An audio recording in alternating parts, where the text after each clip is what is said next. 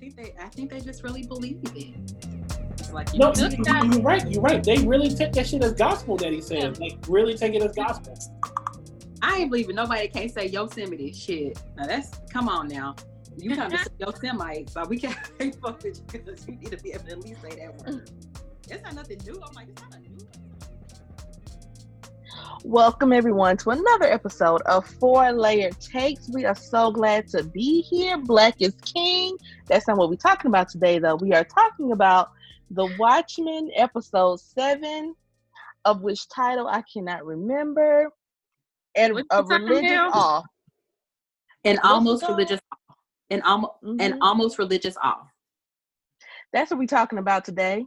And almost religious off, episode seven of the 26th Emmy nominated award winning The Watchmen. I'm your girl, Kim. They're gonna win all. Hmm? They're gonna win. So speak, gonna that speak that into existence. Yeah, they're gonna win. I'm gonna speaking win. it. I'm I'm prophesying that they're gonna win all 26. they're gonna do it. Anyway, I'm your girl Kim. It's me, Mimi. It's your girl Mel. It's your boy Marcus, aka Boat. Today we are recording. What is today? August third, fourth, fourth, fourth.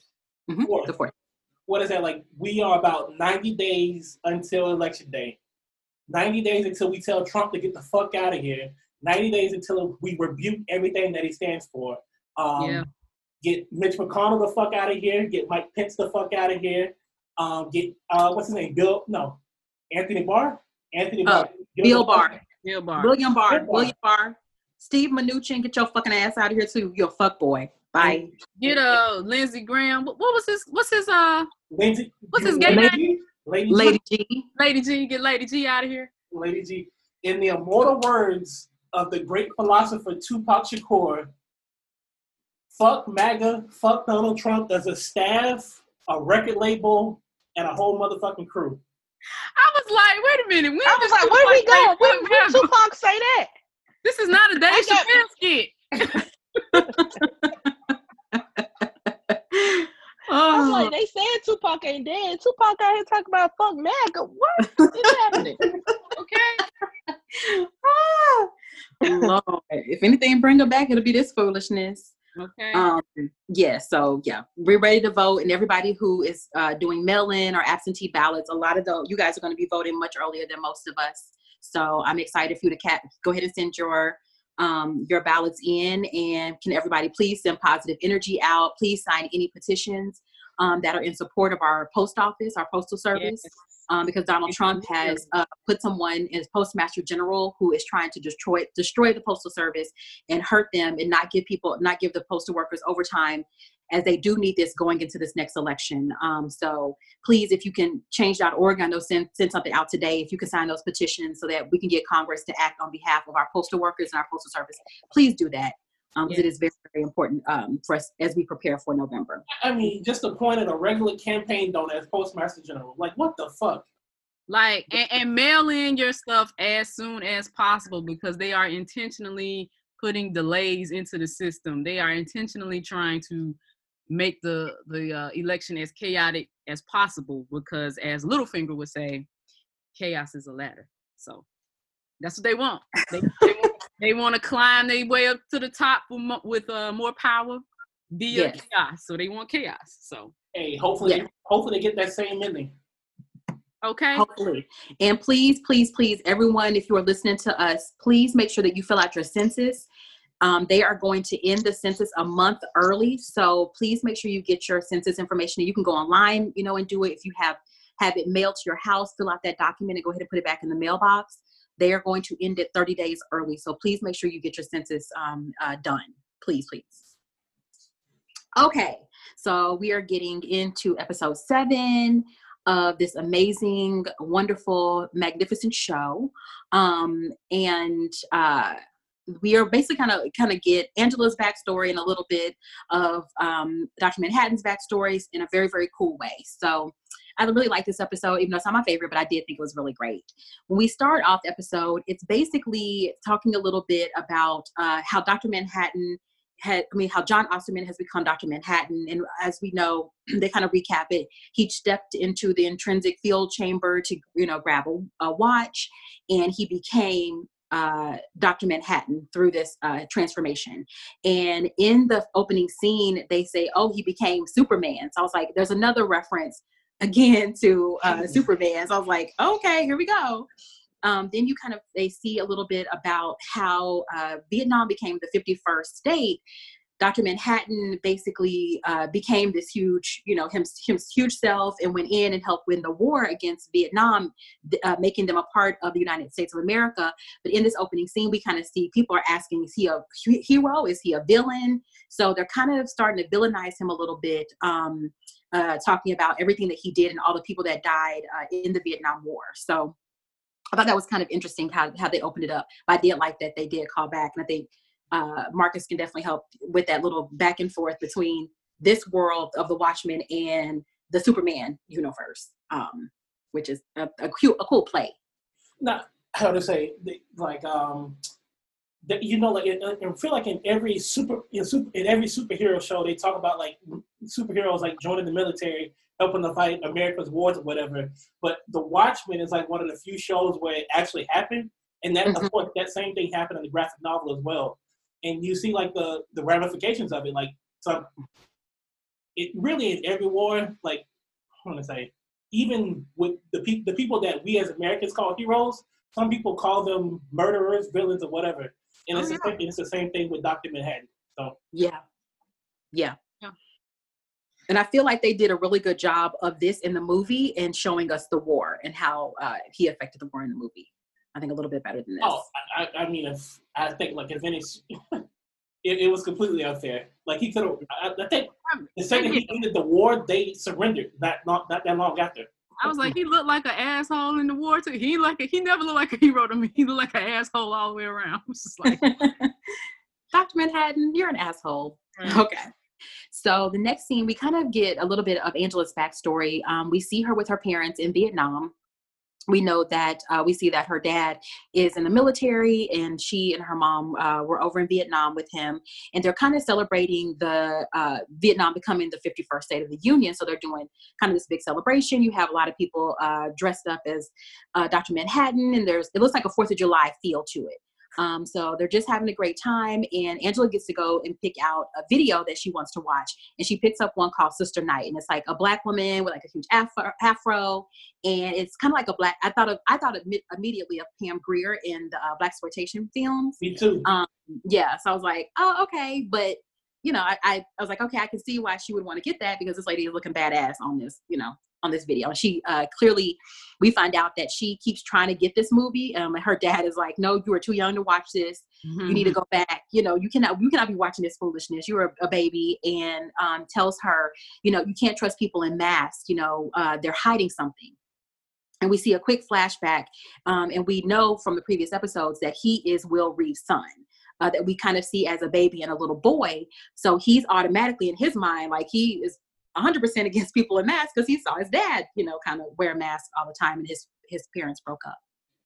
Yeah. I so, mean, and I don't mm-hmm. know, like they talk about generational trauma in the show, and that's mm-hmm. one of that. Yeah. It's serious. Like that's that's serious, serious. And I like I like how they do the flashbacks with each person because we still see that black and white, even though it's hit where she is still in the nostalgia, but we can see in his face that this is the reason why, even though he doesn't have to tell her, we can see it on the screen. So I thought yeah. that was really beautiful. So Angela, she, you know, she's not really feeling taking the movie back, but she, you know, complains. She's like, okay. So she ends up uh, running back to the store. And as she's going back to the store, she's kind of seeing some things happen um, she's kind of looking around. Some two guys look kind of suspicious. The scene kind of slows down, um, and uh, you you just see her paying a very very close attention to everything. Um, then we see a guy take a backpack from another guy who was actually doing a, a Dr. Manhattan kind of little puppet show. Um, and and uh, him basically crushing or killing the Viet, the Vietnamese um, soldiers. So uh, when she kind of turns back around, uh, she she kind of gets um, she also kind of gets a little bit of a flashback between you see that she's in Tulsa she sees a little bit of the war. So it's interesting how she's also still doing the uh, the flashbacks. Then she turns around and she sees her parents basically get blown up. And the guy that blows them up is a, the man that she saw take the backpack from the guy doing the puppet show.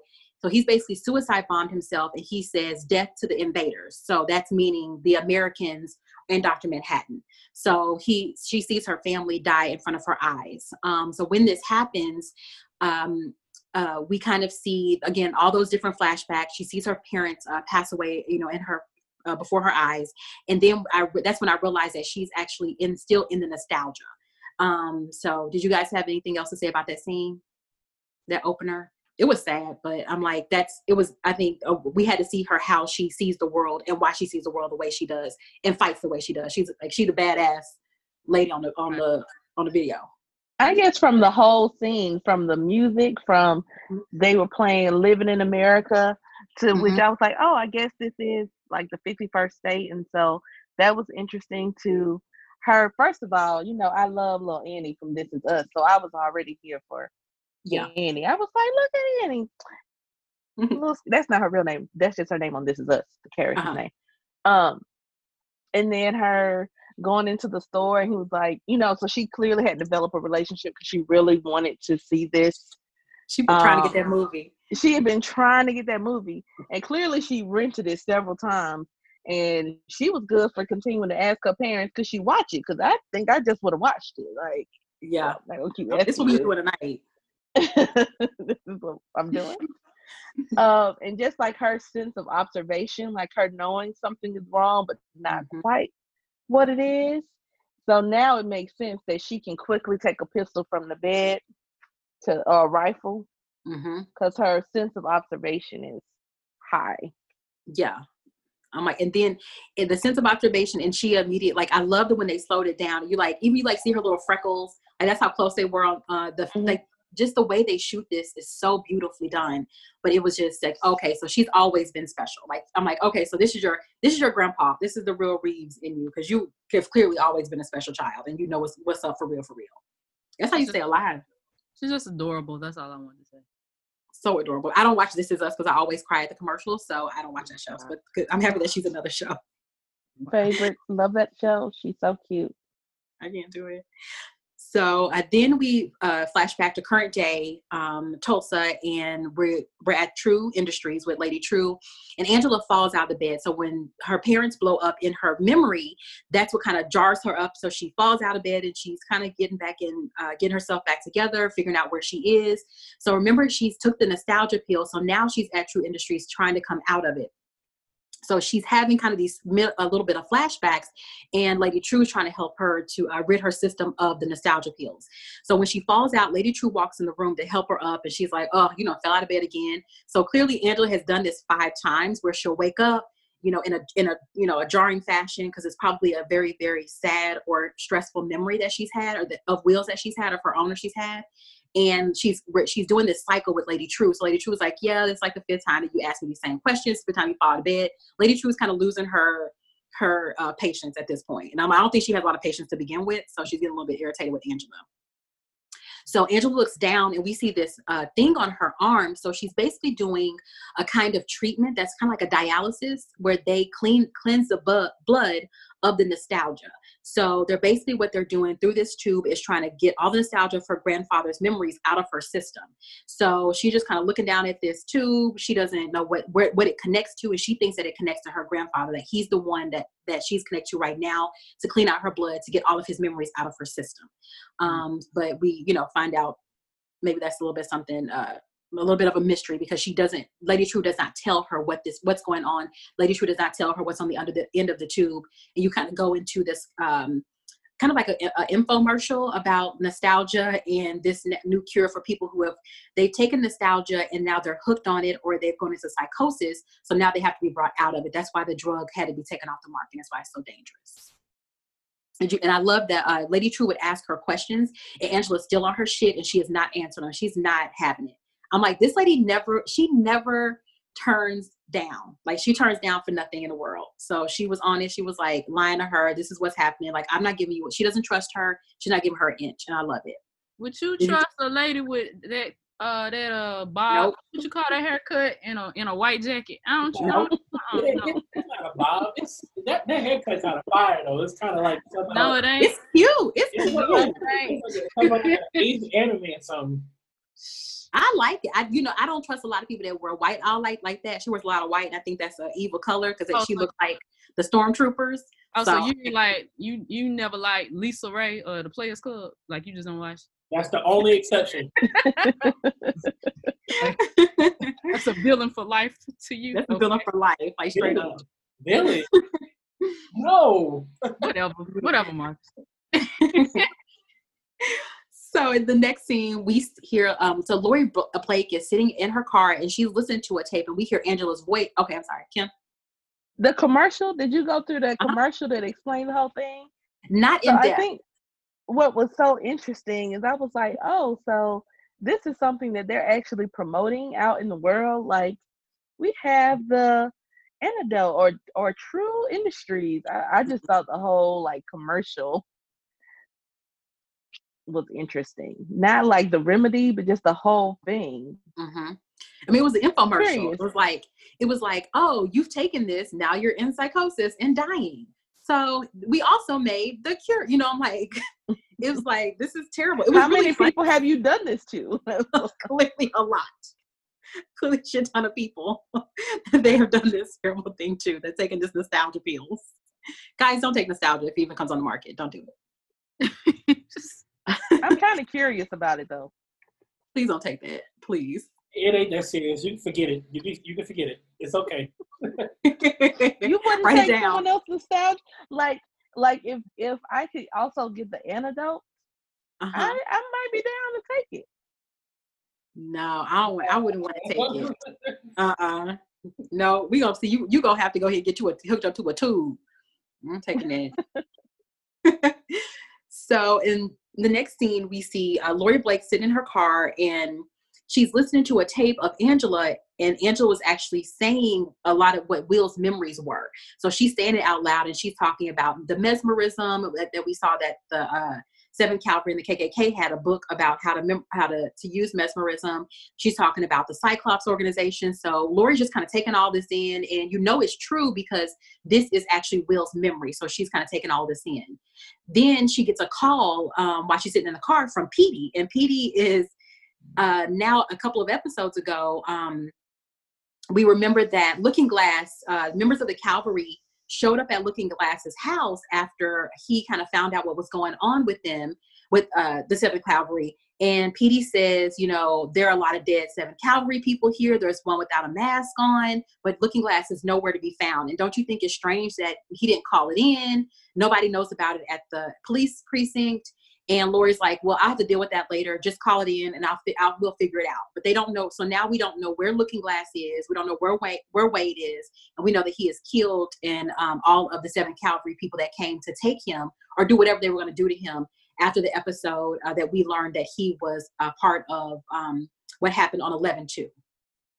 So Petey kind of hangs up the phone and kind of has to figure that out. Uh, we find out that Laurie is actually at uh, Judd Crawford's house. So she is talking, goes inside and talks to Mrs. Crawford, who we know is, is Judd's uh, widow. Um, we know that she was a uh, former member of Senator Keene's campaign, is very close to him. And she, uh, Laurie just starts, and I, I don't, this scene kind of made me perplexed because I'm like, why are you telling all the information? So she was like, telling Judd's wife for some reason uh, that that she knows that Will Reeves is Angela's grandpa, that he killed Judd, um, that he was also hooded justice, um, and that he and she had she asked her, "Have you ever heard of a cult called Cyclops?" And you know the the lady's just kind of like playing like, "Oh no, I don't. This is crazy information. I didn't know. This is insane." Like she's acting very, um, she's acting very innocent to at the beginning. And then Laurie goes on to say, you know, what I really think is that Judd uh, and his friends were secret racists. She says, I think uh, that they that the Seventh Cavalry and this uh, Cyclops cult um, are the same organization, and that Senator Keene and Judd were um, part of the part of these organizations that they orchestrated the White Night, so that now the police can you know wear the mask. And then you have the bad people wearing masks. So she said, everybody's wearing masks. Nobody can trust each other, but everybody's going to make pledges and loyalty to the future president, Joe Keene. So she's now worked it out in her mind. You know, we know Laurie thinks fast. She always making connections. I just didn't understand why she told all this shit to this lady in her house. Like, you sound like a don't tell everybody all your plans and all your information. then Mrs. Crawford uh, flips the script and she says, oh, well, everything didn't go as planned. So she outs herself as a part of this organization. And she basically says, you know, all this stuff, everything that you said is right, but we actually have bigger plans and more terrible plans.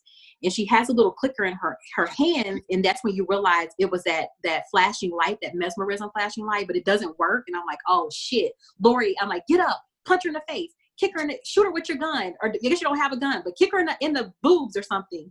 And then she has a fucking trap door in her house and drops Laurie Blake through the fucking trap door in the living room. And I'm like, no, Laurie. Yeah, but that that damn trap door, that damn trap door wasn't working. Like that damn trap door wasn't working right. Like right, she was like, that president finally with. And Laura had that 1985 remote control. Laura was sitting there like, "What you doing? What?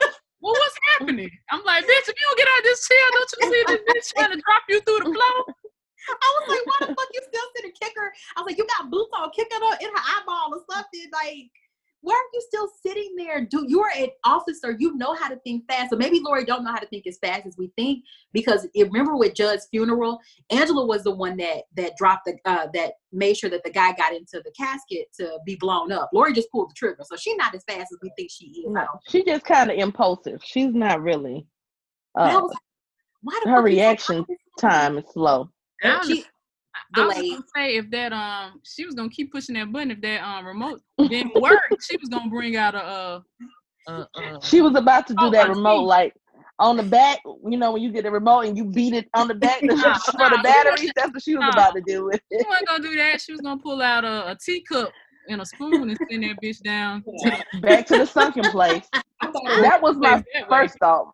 My first thought was, do all white people have a sunken place in their home? What is happening? Oh shit, we really out here then. Uh, I thought it was like something out of a Bond movie or something. Like what it was like something out of like Octopussy or Dying of the It was so James Bond because I'm just like, hey, don't tell her all of your info. Keep some in your back pocket, Laurie Blake. You're a better superhero than this bitch. Why you telling all the information? But that was a it was comical when she dropped that lady through the floor. I was done because Laurie was so her face was so fucking confused. She was like, "What's this old lady doing? What's happening?" Oh, now you're down in the hole, dummy.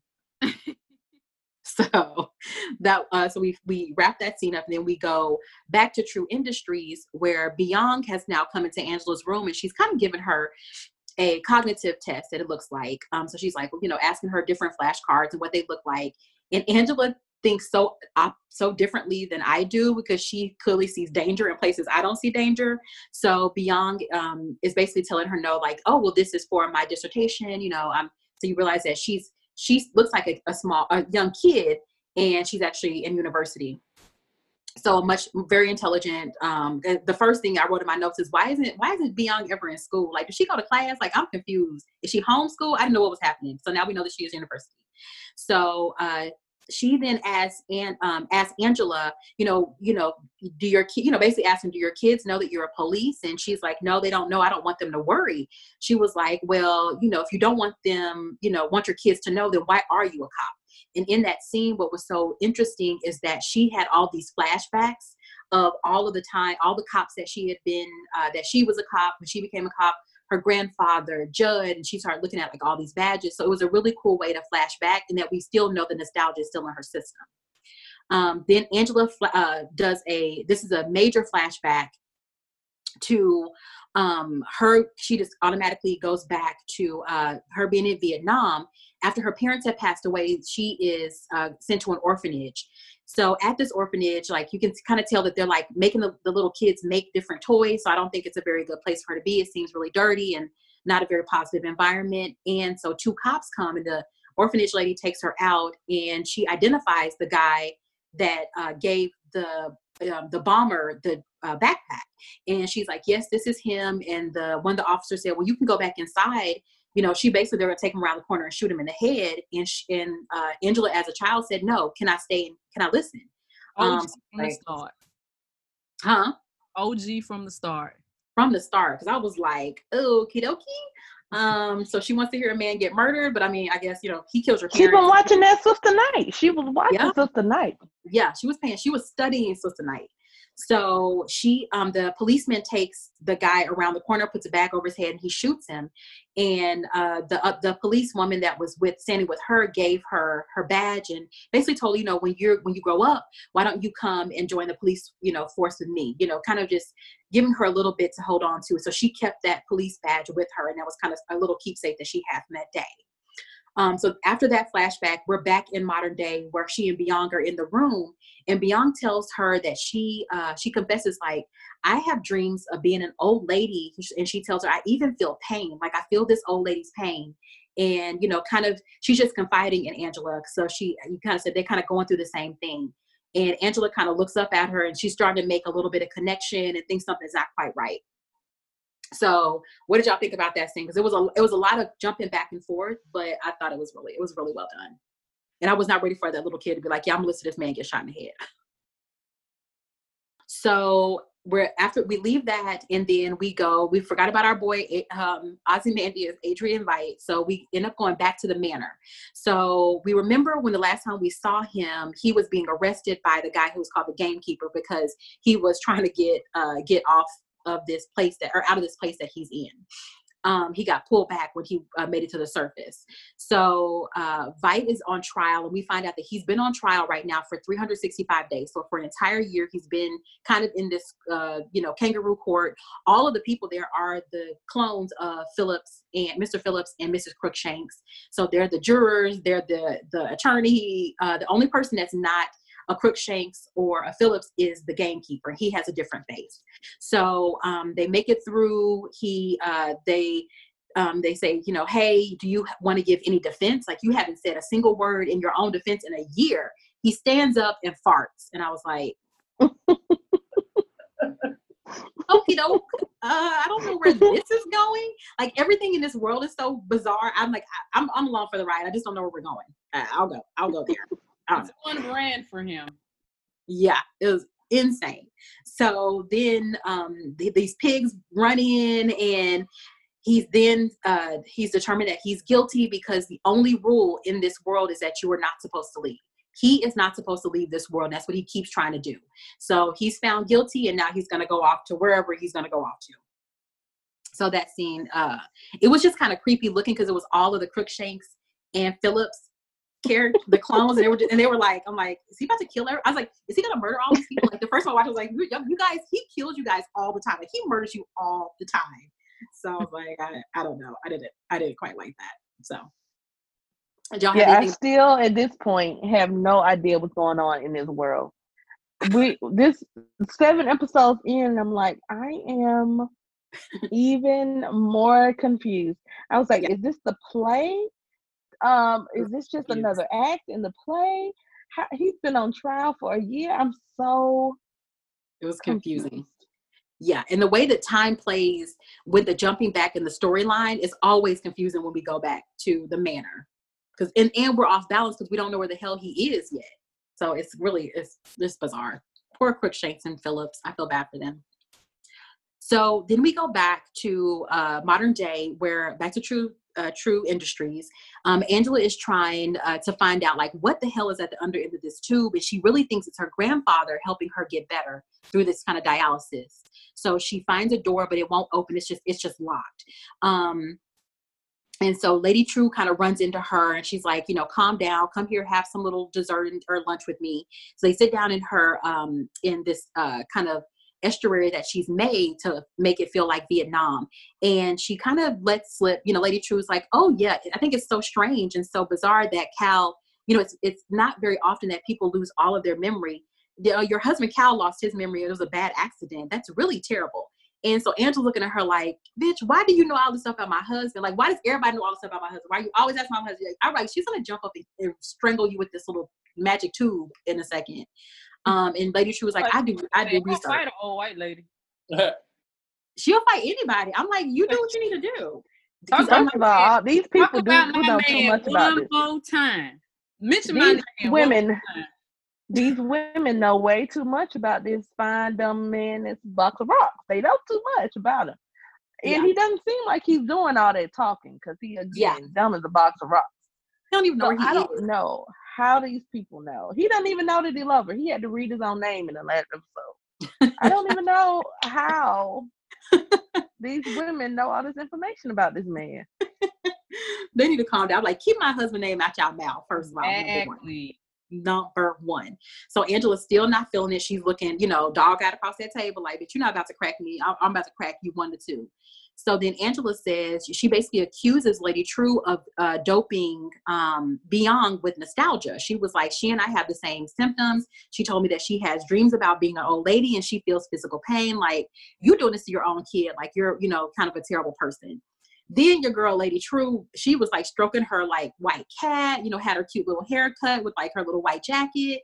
And she was like, oh no, um, that Bianca is my mom. She, so she has basically cloned her mother, and that is Bianca that we think is her daughter, and she's feeding her her mother's memories at night through the nostalgia. So did I say that right? Did I say that with enough clarity? Because it took a lot for me to understand what I was saying in my own head. So it was just a lot going on. So Dion is her mom, and she says the reason that she wants, she says, I want my parents here with me on my biggest day when I save the world, and you know the millennium clock goes off. Like I'm gonna save the whole world. Of course, I want my mom and dad with me. And she doesn't tell her where where her dad is. Uh, he's not there yet, but that Bianca is her mom, um, and so she's trying to give her back her memory. So you now figure figure out that that uh, Lady Trieu's mother was um, in the Vietnam War, and that she was her village was burned down, and she was uh, had to go like walk a lot of miles, um, and was in a lot of pain because her feet were she didn't have any shoes on, and her feet were in a lot of pain. So that's kind of crazy. And poor Bianca, I just felt that was messed up. It just seems, it sounds pretty much again on brand for something somebody with too much money and not enough to know what to do with it would plan on doing. Like, yeah, why not do that? I have a trillion dollars. So Just bring my mom back. This- But I just couldn't understand why she wanted her mom to be a teenager. Like I I, guess you have I to- was like, did she take somebody's body and put her memories in? so- I was very confused, but I don't know if we ever get the answers to that. But no, and that that's the point I wanted to make. This mm-hmm. is just mentioned and kind of never talked about again for the rest of the show. Like this show has so much to unpack that this statement, the, the, the, the fact that this is her mother, is never talked about again for the rest of the show. I, I was, oh man, Black lady shrug emoji. Because in my mind I was like, okay, so she brought. I in my mind I was going like, so she bought Veidt Industries, right? So she has his technology. If he can make Crookshanks and Phillips, then that's how she made her mom. But I was like, if you're gonna clone somebody like she did when she gave the uh, Clarks the baby, I was like, that's maybe how she just made her. But I, I don't know. It was confusing. I was just like, okay, so poor Bian thinks that she's a daughter. She's actually the mom. Her she thinks these are her, are, are her dreams, but they're really her fucking memories. I'm like, how are you gonna break that to her? Like that's fucked up. She's gonna have a nervous breakdown. Right. she's not gonna break it to her. I mean, she already told Will, or Will pretty much already said that there is no explanation. She's not gonna explain it. That's, That's why we don't know who or what she came, who she is. She's Yeah. not. She's not even gonna explain it to us. maybe in season two. Who knows? who knows? Maybe Hmm. we'll find Bian. Bian gonna be uh, running around there in another uh, mask.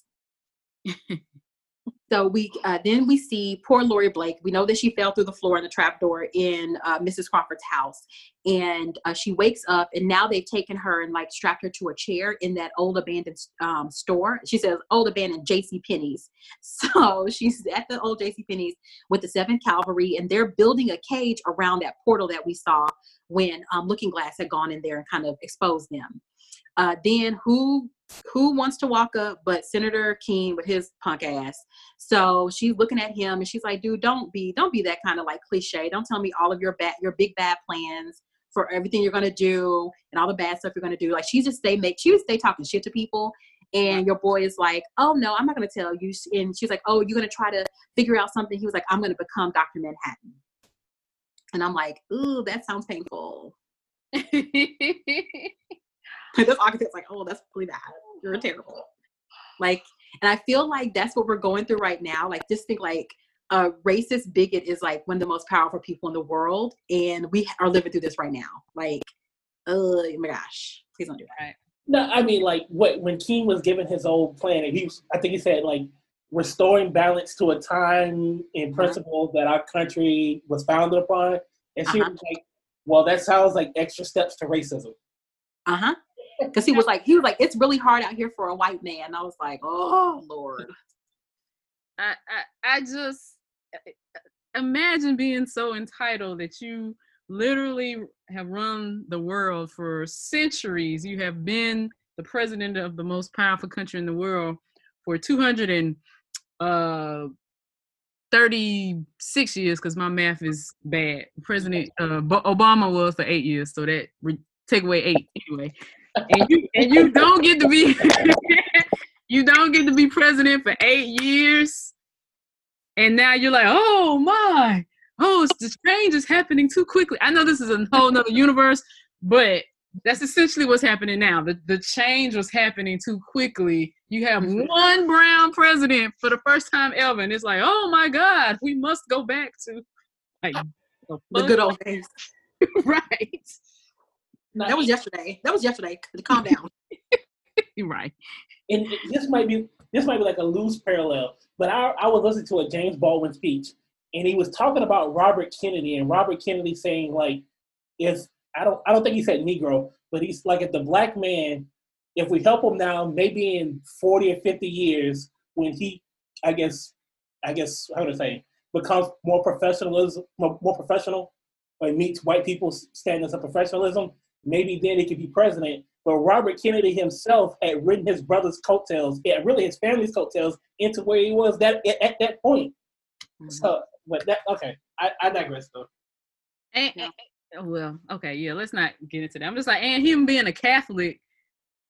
I'm I'm sorry. Let's go. Let's go. I don't want to get to this history lesson now. Learn y'all, learn y'all history. Just- white male, white male fragility is is is fickle. Is so fragile. Right. yeah, it's very fragile. So uh, we poor Laurie, we cut off from Laurie Blake. She, I mean, her face looks just done when she realizes that uh, Keene wants to now become a new Dr. Manhattan. Um, we already know that she's very attached to Dr. Manhattan as um, as a uh, were together a long time ago. So we cut back to Trieu Industries, where Lady, um, so Lady Trieu is basically giving a speech outside. They're prepping for the start of the Millennium Clock. So she's talking about like you know, we did so many great things, but then there's some things that we didn't do that were so great. And, you know, we had this thing called nostalgia.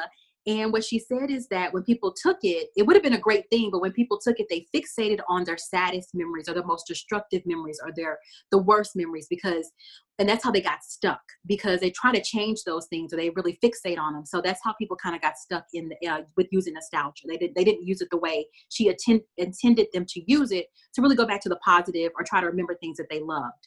So, and I think that's just kind of human nature. We always want to try to go back and maybe fix things or rethink about things. Or When I- bad, when sad things happen, we do focus on them because how can we make that better? How can we have done better? So, I kind of feel I kind of feel like they should have seen that coming. me too. because- Yeah. because you you can get a thousand people praising you and mm-hmm. it'll be the one person in the comment section or whatever that says something and you fixate on that person well what can i do to well why did they feel that way like like Yeah. i would have thought they would have possibly seen that happening with memories but yeah, maybe human, it's just human nature. Just Right. human nature. Yeah. So uh, then we see, and so Lady Trieu is giving this speech, and she's on the big screens, and Angela is still trying to figure out what's behind this door. She's like, "What? Am, what the hell am I attached to?" So she start goes back to the door. She starts banging on it. Remind you that it's locked. She thinks her her grandpa's back there, so she's basically talking to him through the door.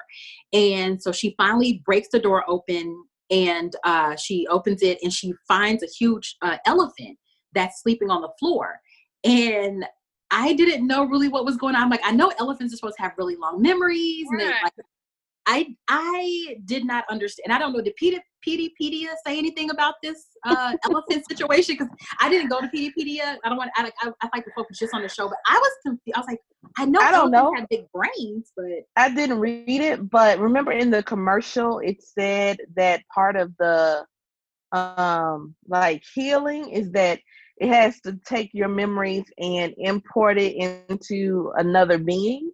to clean them, yeah. Mhm. Yeah, to clean it. So I just figured that's all the elephant was there for. It's a huge Yeah. animal, a mass, Mm. and it can absorb memories. They're known for having for not forgetting things. Yeah. So this elephant has who knows thousands of people's memories stored. It, it's clearly tired. You Why- see, it wasn't up moving around. Why torture this elephant like this? This this elephant wake up thinking he a black man that then hung a cleanse. He just don't know what's going on. Like He doesn't wake up. he just don't the, know the what's going on. elephant is comatose. The elephant is comatose. Did you see how many um how many tubes was connected to it? Yeah, yeah. Oh, I just- It to me it was funny because I'm like, y'all have all this technology and this the best you could come up with. I thought that's This I is like, what you this what you got. Connect me to an elephant. Okay. Okay. Y'all like, let me just run. Let me run to the zoo real quick and get one of these elephants. Right. Yeah, that was fucked up. So uh, she sees this elephant. She's just she's horrified, and she rips the tubes out of her her arm, and immediately she starts going into a flashback. So she passes out, and she goes back to her time in Vietnam when she was a little girl, and she was living in the orphanage. So as she was in the orphanage, a lady comes up and she uh, is introduced, introduced herself as uh, her grandmother. Her name's June, and we know that Will and June were married, and that June was the baby that Will saved um, during the uh, Tulsa massacre. So she introduced herself, and she is like, "I'm going to take you out of here. This lady, this doesn't seem like a good place, and this lady talks to you all bad. So let's go. Let's me and you get out of here."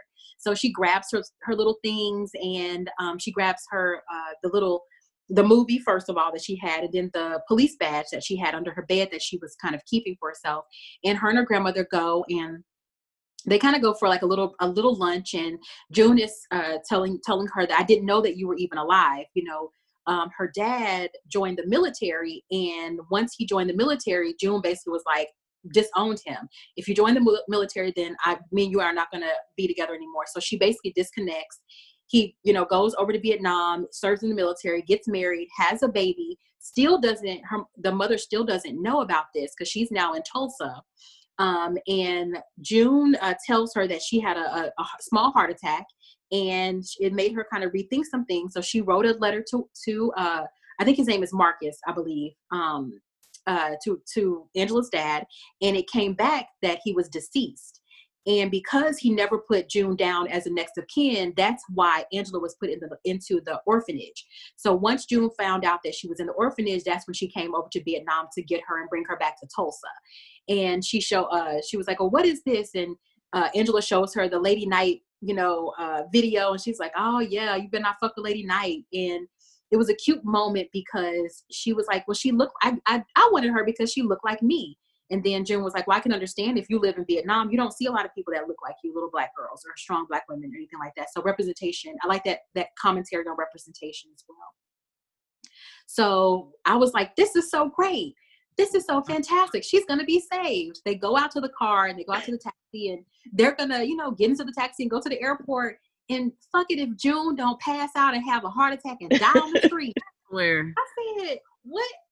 I, do I need to take a Xanax before this show? Like, shit. So she died. they had no happiness. You got no happiness. She had a whole 30 seconds of being happy.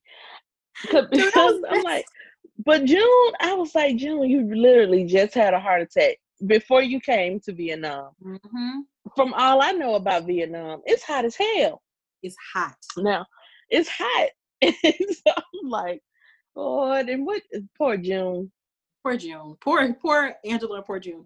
So June dies, uh, kind of on the street behind the taxi, and Angela clearly has to go back to the orphanage where she's raised, um, in, you know, in, in Vietnam because now she really doesn't have any any family that she knows of. She don't know she has a grandpa.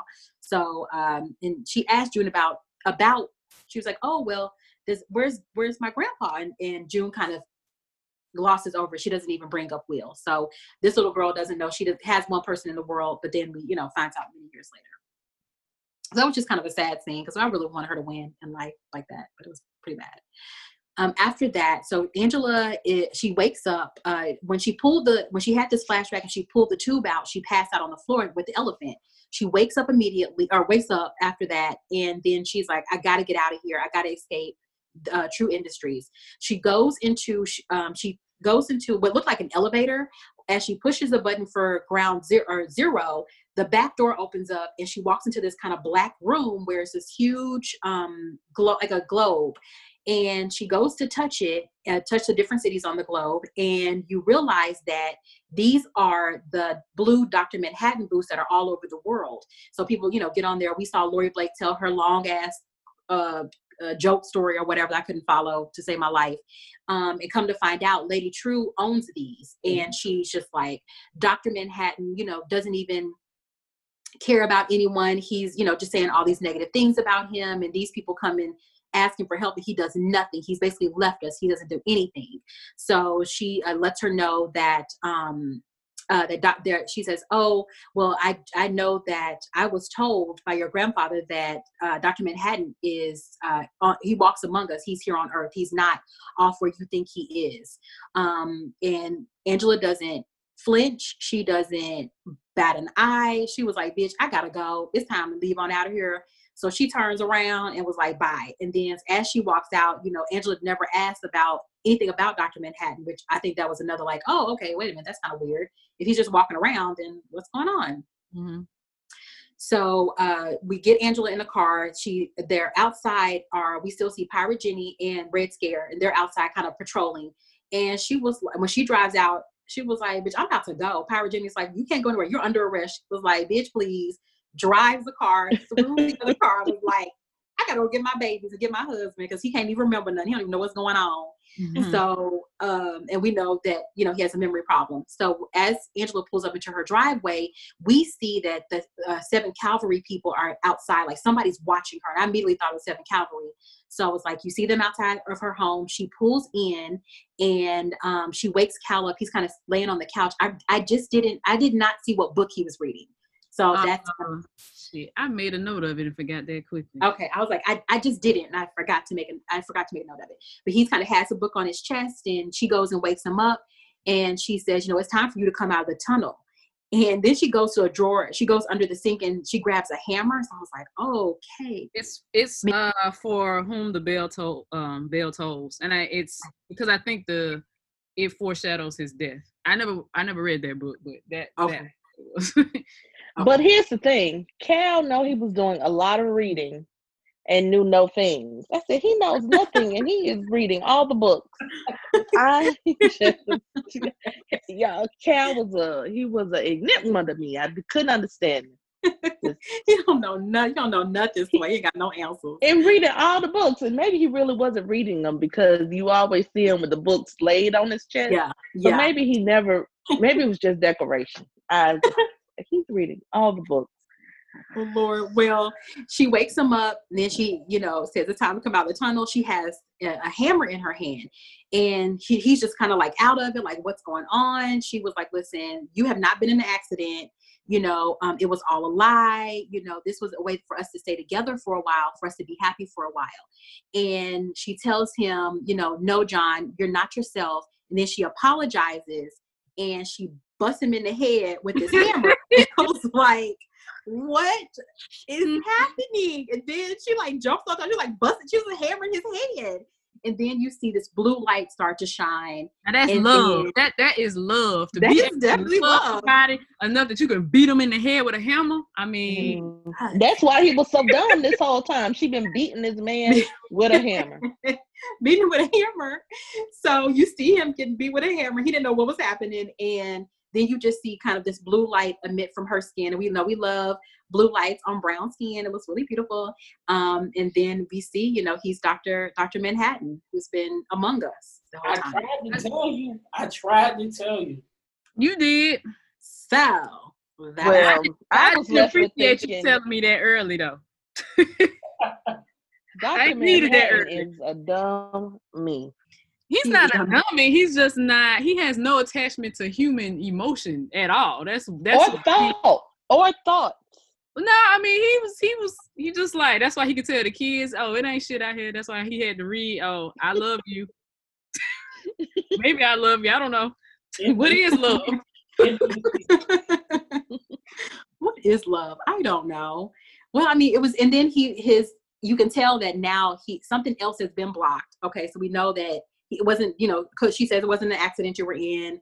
There's something else making you not remember. So you just kind of we kind of kind of figure it out next. But it was when she picked that hammer up, I was like, the fuck going on here? I was like, what is so I'm like, I really did not know well, I knew he was strange. I just didn't know who he really, really was. Cause I was like, this could really be anybody. It, he could just pop up being anybody, to be honest, because you can make yourself into whatever you want.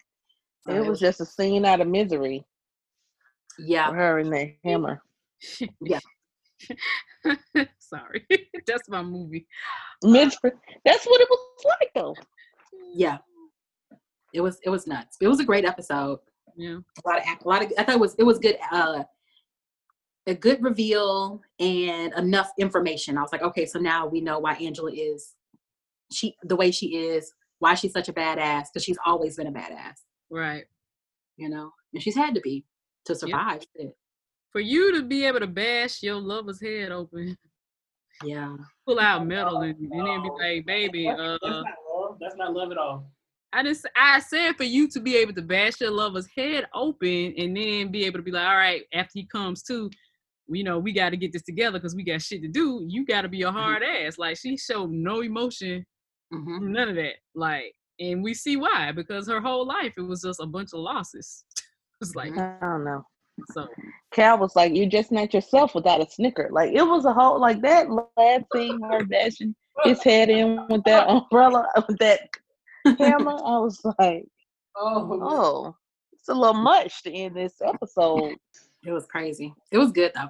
Yeah, I like how. Well, how did she end it, baby? We in deep fucking trouble or something. Yeah, she was like, we we we're in trouble. You need to wake up. Come out the tunnel. We in Yeah, I trouble. like that. I was like, yo, wake your ass up. Stop reading all these fucking books and get your life together. Yeah. but next episode is the episode I've been waiting on. Oh yeah. Yeah, yeah. Yeah, All right. episode eight is my favorite one of the series. Yeah, it's beautiful. Well, uh, we are saying goodbye to this very exciting episode seven. Um, we thought it was great, and thank you for that. The 26 uh, nominated, Emmy Award winning nominated um, show, Watchmen, episode number seven. Thank you, and bye. Bye. Bye. Deuces.